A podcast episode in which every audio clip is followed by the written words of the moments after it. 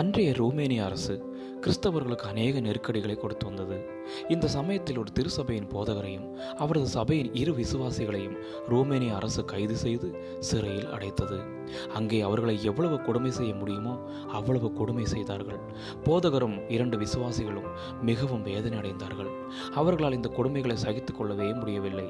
ஆனாலும் போதகர் பிரசங்கித்த வைராக்கியம் மிகுந்த தேவ வார்த்தைகள் காதில் கேட்டுக்கொண்டே இருந்தது. ஆகவே அவர்கள் எவ்வளவு கொடுமை செய்தாலும் அதை தாங்கிக் கொண்டார்கள்.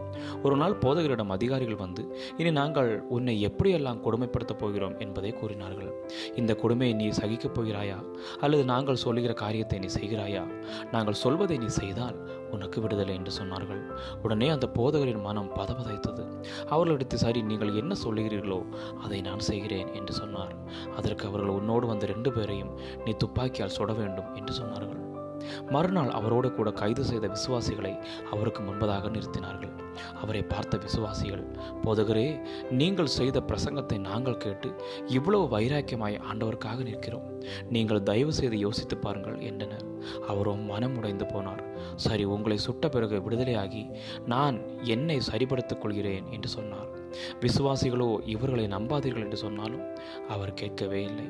மாறாக இவர் இவர்கள் இருவரையும் சுட்டுவிட்டார். அடுத்த நொடியே அதிகாரிகள் இவரை சுட்டு கொண்டனர். அவர் ஆண்டவரிடத்தில் பிறகு மன்னிப்பு கேட்டுக்கொள்ளலாம் என்று நினைத்திருந்தார். ஆனால் அதற்கு நேரம் இல்லை. இப்பொழுது மறித்துவிட்டார் வேதம் சொல்கிறது முடிவு பரியந்தம் நிலைத்திருப்பவனே ரட்சிக்கப்படுவான். ஆம்.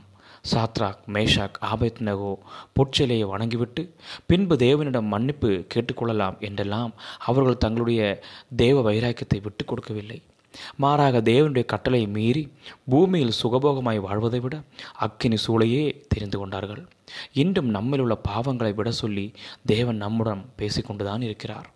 இது என்னுடைய பலவீனம். பிறகு நான் தேவனிடம் மன்னிப்பு கேட்டுக்கொள்வேன் என்று சொல்லி அடிக்கடி அதே தவறை செய்கிறீர்களா? அதை விட்டுவிட முயற்சி செய்யுங்கள்.